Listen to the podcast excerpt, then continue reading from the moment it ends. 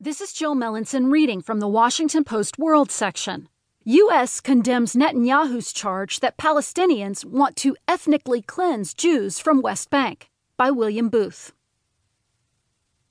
U.S. officials condemned a provocative video posted Friday by Israeli Prime Minister Benjamin Netanyahu that accused the Palestinians of wanting to commit ethnic cleansing by ridding the West Bank of Jews. Netanyahu asserted that the Palestinians would not allow Jews.